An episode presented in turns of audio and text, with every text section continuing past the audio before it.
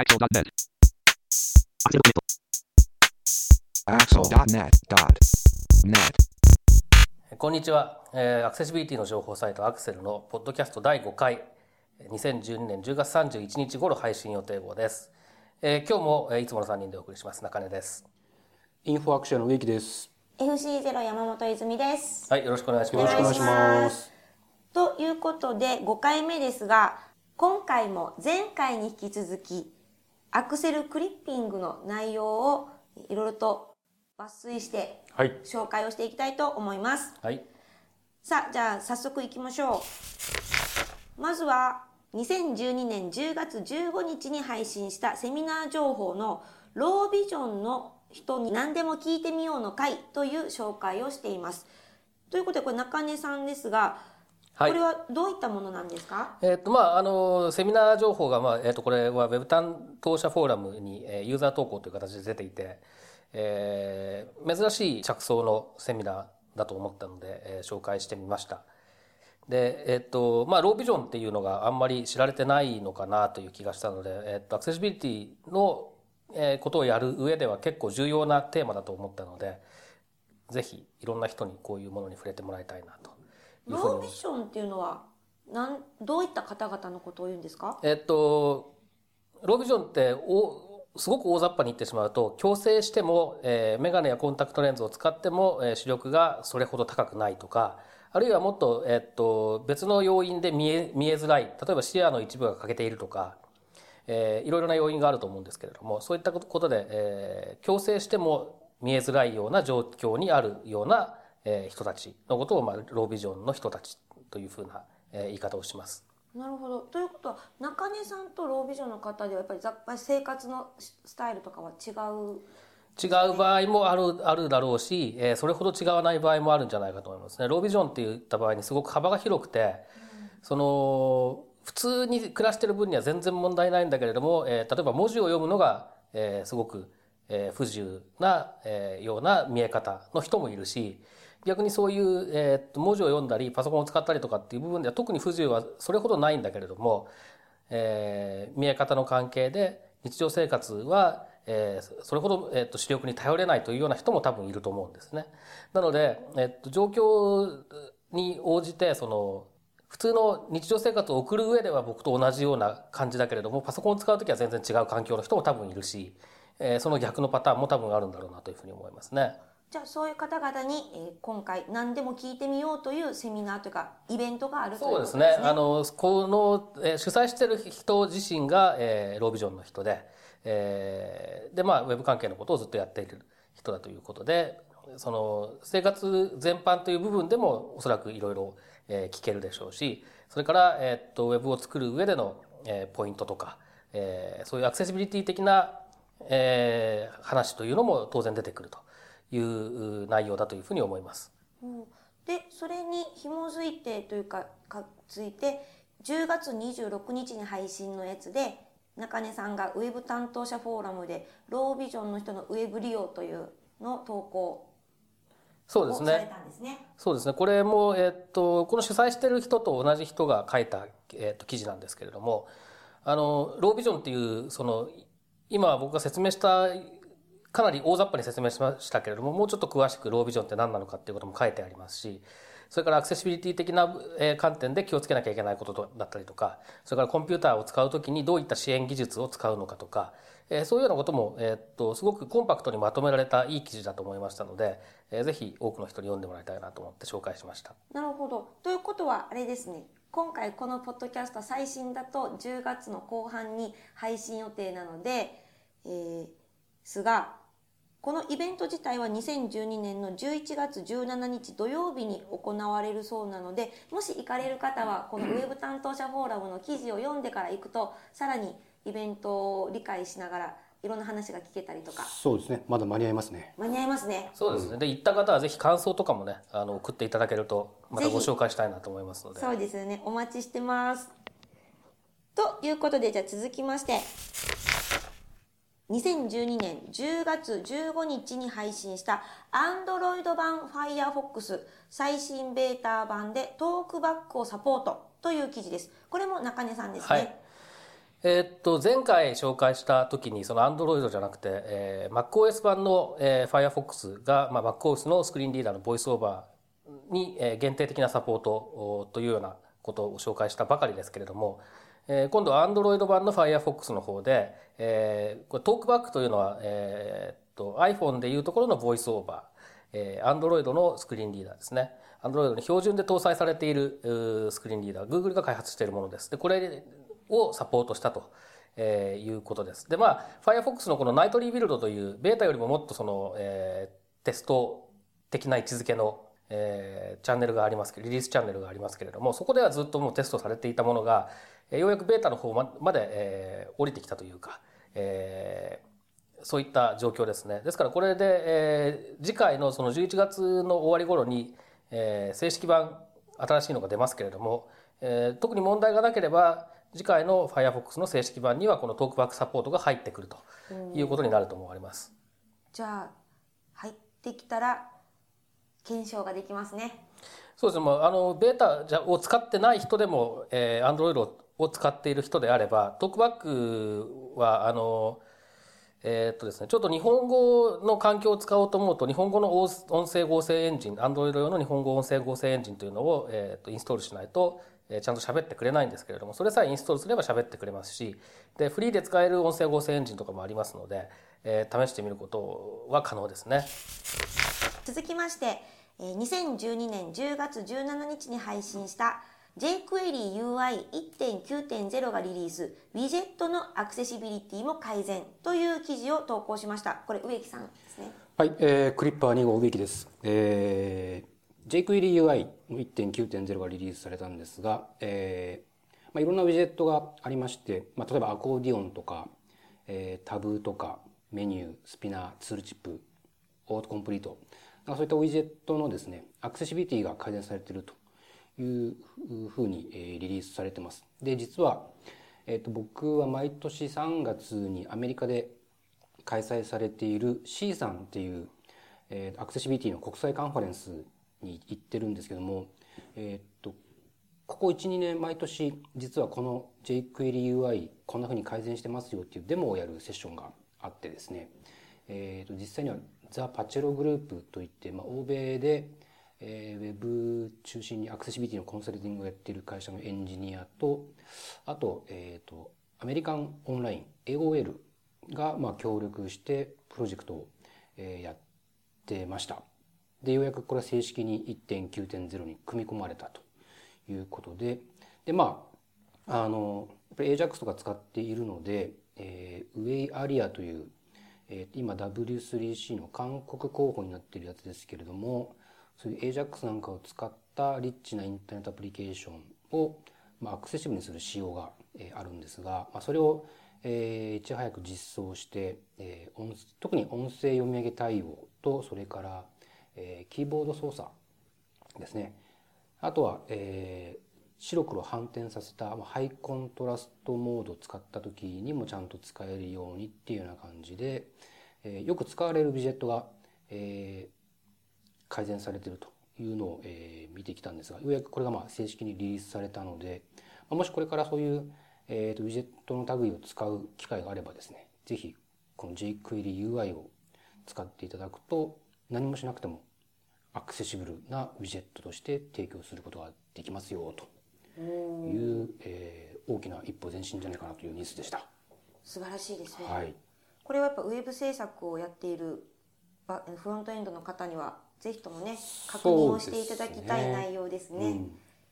まあ、あとやっぱりそのリリースとしてはそういうふうな、えーアクセシビリティが高いということになってますけれども実際に使ってみてどうなのかっていうような検証もちょっと、えーそうですね確かに。国特に国内の環境ですね、日本国産のスクリーンリーダーとか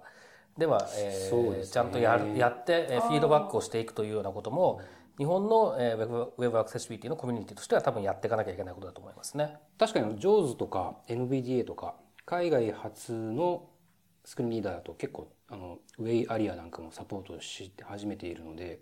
多分あの結構使えるようになってると思うんですが国産の場合は例えば PC トーカーとかありますけどまだあのこの辺のウェイアリア対応とかって、えーそんなにきちんと始まっていない気がするのでそういう意味では、まあ、あの特に日本語環境に関して言うとスクリーンリーダーを使った検証とかっていうのは、えー、必要かもしれないですね。じゃあ続きまして2012年10月17日に配信された W3C の WCAG2.0 が ISO IEC 国際規格括弧 ISO IEC40500 2012括弧閉じる2というもうややこしいこのタイトル嫌という、えよく頑張った。ー、頑張った。感動した。というのを投稿したよいきさん。はい、えーっと W3C がプレスリリースを出してまして、えーウェブコンテンツアクセシビリティガイドライン、えー、WCAG2.0、えー皆さんご存知かと思いますが、えーこの W3C のガイドラインが ISO、まあ、国際規格になりましたと、えー国際規格として承認されましたという、えーニュースが、えー出ました。で、えーこの W3C の WCAG2.0 に関しては、まあ、日本ではあの2010年に改定された JISX8341 の3に、えーまあ、同じ達成基準そのまま、えー取り入れたりしてたんですけども、まあ、今回、えーこの WCAG2.0、WCAG2.0 が ISO の国際規格になったということで、まあ、それによってどういう、えー影響があるのかっていうのはまだわからないところではあるんですが、まあ、一般論としては、えー今までも W3C の WCAG2.0 っていろんな国でガイドラインとかあるいは国によっては法律で、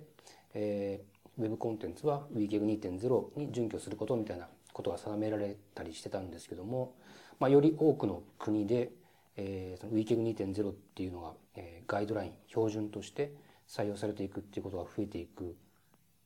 と思うし、えーあとまあ企業なんかでももしかすると ISO になったっていう、まあ、ある意味、えー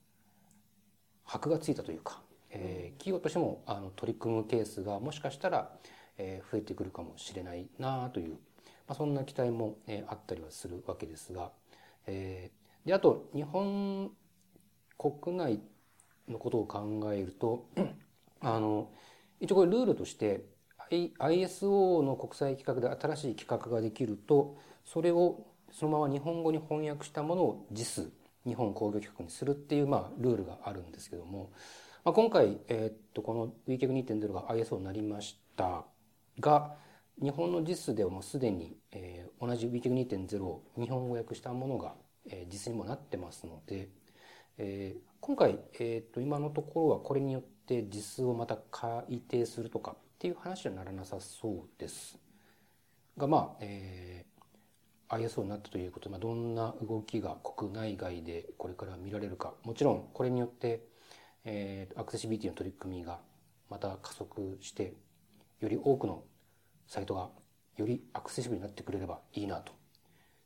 願っておりますが中根さん何かコメントはございますか？これちょっと ISO 不勉強なんですけどその ISO の規格になることによって WCAG そのものの改定というのがしづらくなるとかってことはないのかなっていうのが若干心配ではあるんですね。で今ですら結構まああの変えないことを前提に作った規格にはな規格じゃないですね、えー、と指針になってますけれども WCAG っていうのが。えーとは言ってもやっぱり常に変化している、えー技術に関するものなので、えー遅かれ早かれ見直しは必要なんだろうなと思うしそれが思ったよりも早くそういう時期が到来するってことはあり得るのかなと思っていて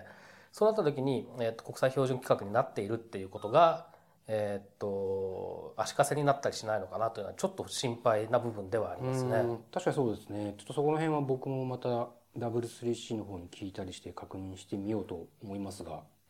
まああとはその各国政府に使ってもらえる可能性が高くなってくるっていう意味ではやはり歓迎すべきえーことなのかなというふうには思いますね。うん。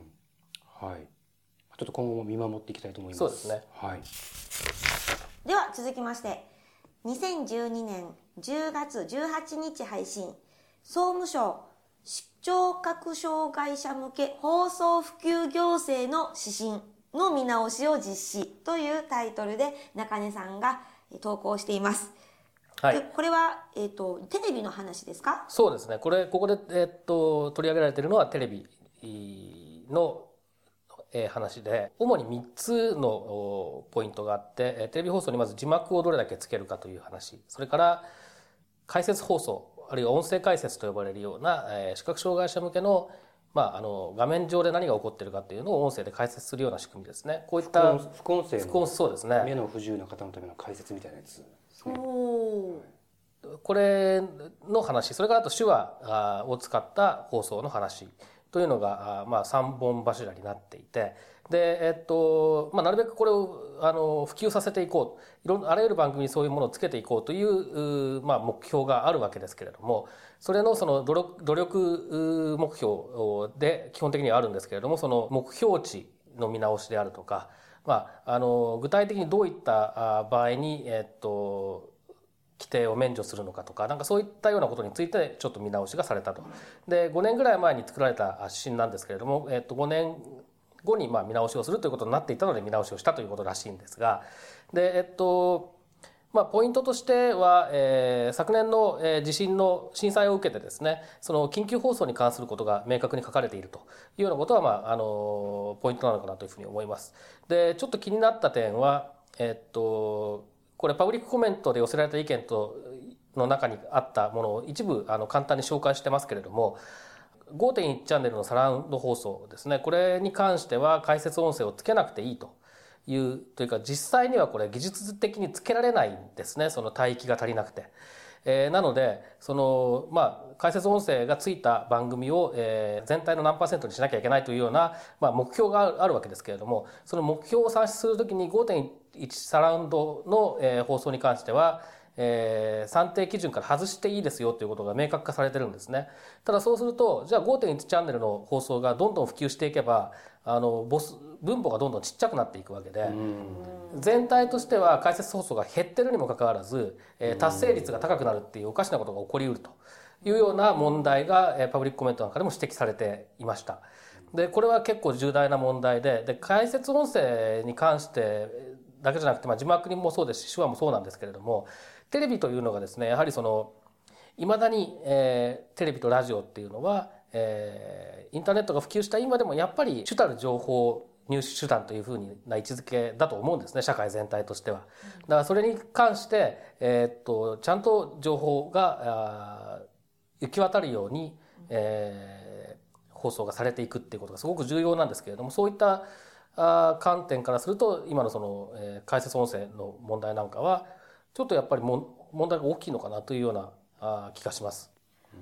で、まあ、それと同じタイミングでこのタイミングだからなのか、えー次の18日の配信でイベント情報で「障害者と放送の将来」というイベントが11月23日に行われるんですね。そうですねこれはあの基本的にはこの見直しを受けて開催されるのかなという印象ですねその開催趣旨なんかを読んでいると。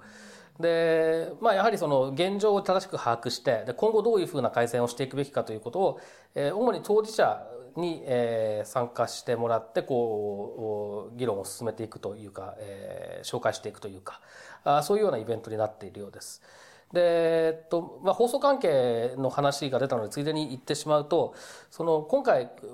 主に話題になっているのはテレビなんですけれども、えっとラジオの問題っていうのもえ今後考えていかなきゃいけないなというふうに個人的には思っていてあの日本ではなかなかその本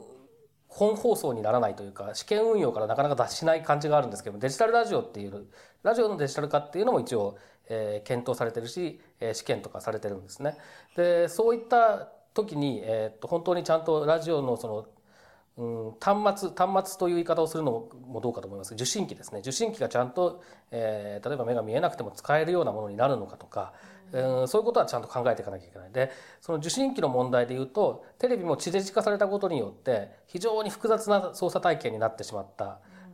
んですね。でその結果として、えっと、見えないと画面が見えないととても操作できないようなあ家電製品になってしまったと。いうことがあります。でパナソニックと三菱電機が一応その音声合成でメニューを読んだりとかあるいはえ EPG、電子番組表ですねとかを読んだり読み上げてくれたりとかそういう機能を搭載したテレビは出しているんですねただ、えっと他のメーカーに関してはそういう取り組みはあまりえないようですし、えー同じようにやはりラジオに関しても、えどんどん、あのラジオそのもの放送そのものはアナログのままでも、えー受信機そのものがだんだんこうデジタルっぽくなってきていて昔のダイヤルがダイヤルとボリュームだけのあ受信機なんていうのはもうほぼないんじゃないかと思うんですね。だから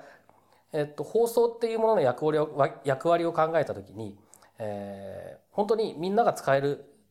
ように端末をしていく受信機をしていくっていうことを確実に、えー保証していかないと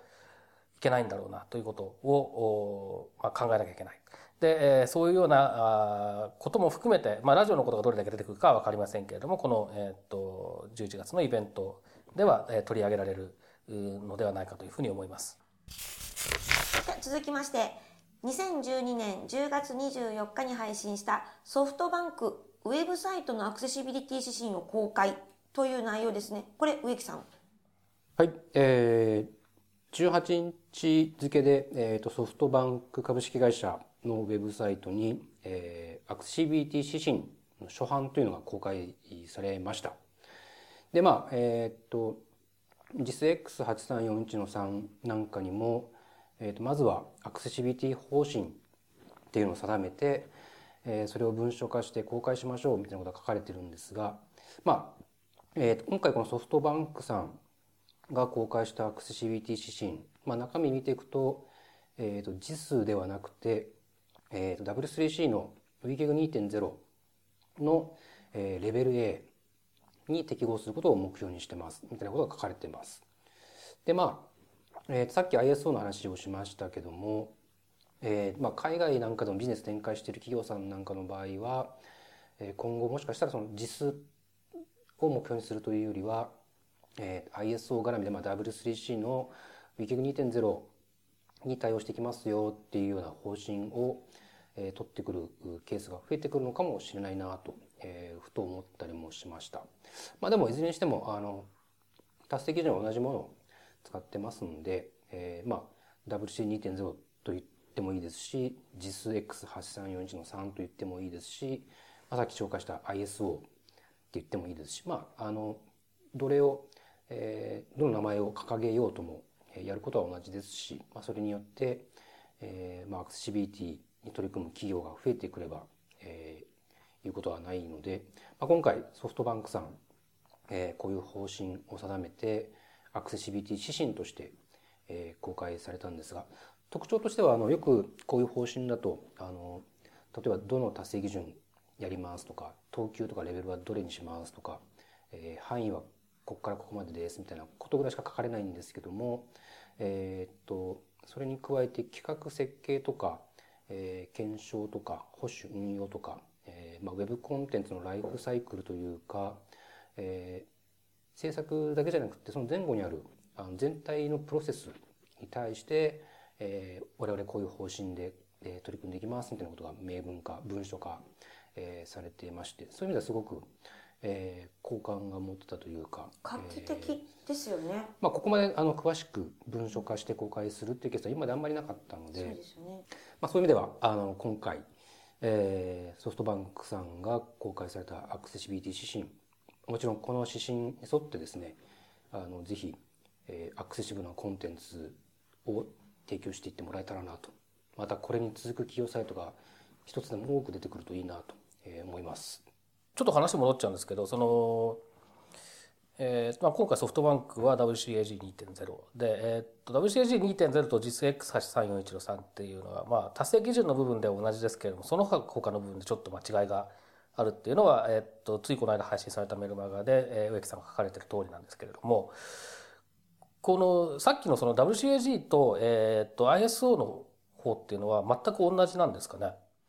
ちょっとまだ僕もあの ISO の中身確認できてないんですけど基本的には同じだというふうにはリリース分では言ってますね。ああなるほど。2012年10月26日フォーカストークこれは V3 ですか？V3 ですね。V3 は仮面ライダーみたいですね。古いですね。古いですね。年がバレる。年がバレる。いえいえあの再再再再放送で。はい。ということでそのフォーカストーク V3 えー Windows 8の読み上げに一部対応。これは中根さんどういった内容ですか、えーっとまあまあそのまんまなんですけれども、あのちょうどつい、えー今日収録収収録している、えー日の1日だか2日だか前に Windows 8っていうのが、えー売り出されたらしいんですけれども、えーっとちょうどこのタイミングほぼ同じタイミングで、えーこのフォーカストークという PC 特化と並ぶえー国産のスクリーンリーダーですが、えーこれのまあバージョンアップモジュールアップデートモジュールが出ましたよというお知らせが掲載されていましたで、えーそのアップデートの内容として Windows 8のまあ一部読み上げ対応という限定限定的というか一定の読み上げに対応っていうようなことが書かれてましたけれども、まあ、ちょっとまだ、えっと完全には音声化できできない部分とかもあるようなことが、えっとリリースノートを見ると詳しく書いてあるんですが、えーそういう状況らしいです。で、えっと Windows 7の環境でも、まあ、あの動作動作の安定化をしましたというようなアップデートだそうです。えーなので、まあ、あの Windows 8に、えっと対応してしたものを出してきた最初の国産の製品なのかなと、えーいうこともありますし、えーっとまあ、フォーカストーク自体どっちかっていうと PC トーカーの方が有名だったりもするので、えーちょっと紹介してみようかなというようなことですね。じゃあ続きまして、えーこれも2012年10月26日配信イベント情報でサイトワールド2012というのを中根さんはい。紹介してますが、これは？はい、えー、とこれは毎年11月の初めのその、えー、と文化の日あたりの、えーところを使って3日ぐらい、えー使ってやってるイベントで、えー、と基本的には視覚障害当事者向けのイベントだというふうに思っていいんですが、まあ、あの関係する人たちいろいろターゲットにしているイベントですね。で、えー例えばスクリーンリーダーであるとかそういったものもそうですしその他のもっとアナログな日常生活に必要な機器とかですね。そういうようなものも含めた展示会、えーそれから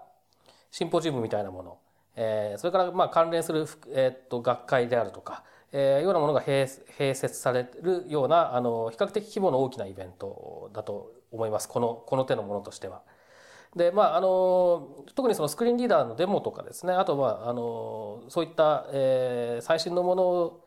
なんかを見るチャンスではあるのであの視覚障害がある人にとってはかなり面白いものだとも思いますし、えーそうでなくてもちょっと興味があるある人は行ってみると面白いんじゃないかなということで、えーイベント情報として出しました。これはもう定期的な？そうです。毎年やってますね。はい。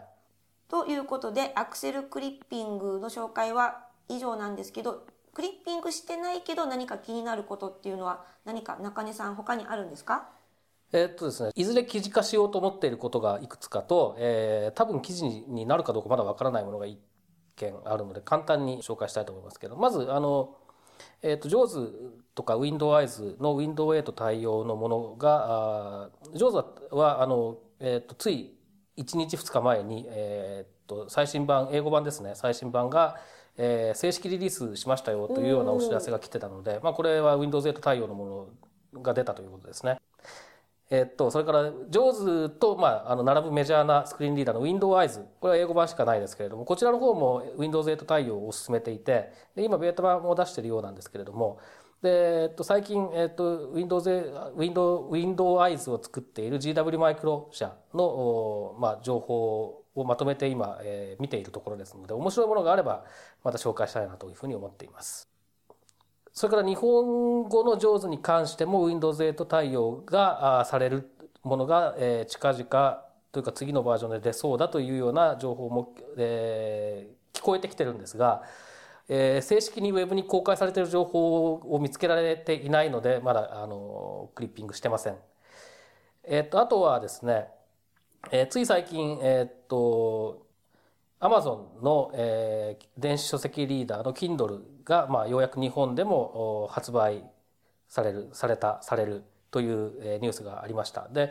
えーこれそのものはアクセシビリティに直接関係ないんですが Kindle を使ったその読書ですね、えー書籍の閲覧ということに関してアメリカの、えー、と Amazon の Kindle ストアで売られている端末の中にはですね今回日本で今、よえー、と予約は予約予約販売みたいなことをしてますけれども予約販売の対象になってるのとはよりはもっと古い端末で、えー Kindle キーボードと呼ばれる端末があります。でこれはえっと設定をすることによってメニューを音声化したりとか、えー要するにメニューの内容を読んでくれるわけですね。それから、えっと書籍も、えっとテキスト2スピーチ、まあ、要するに、えー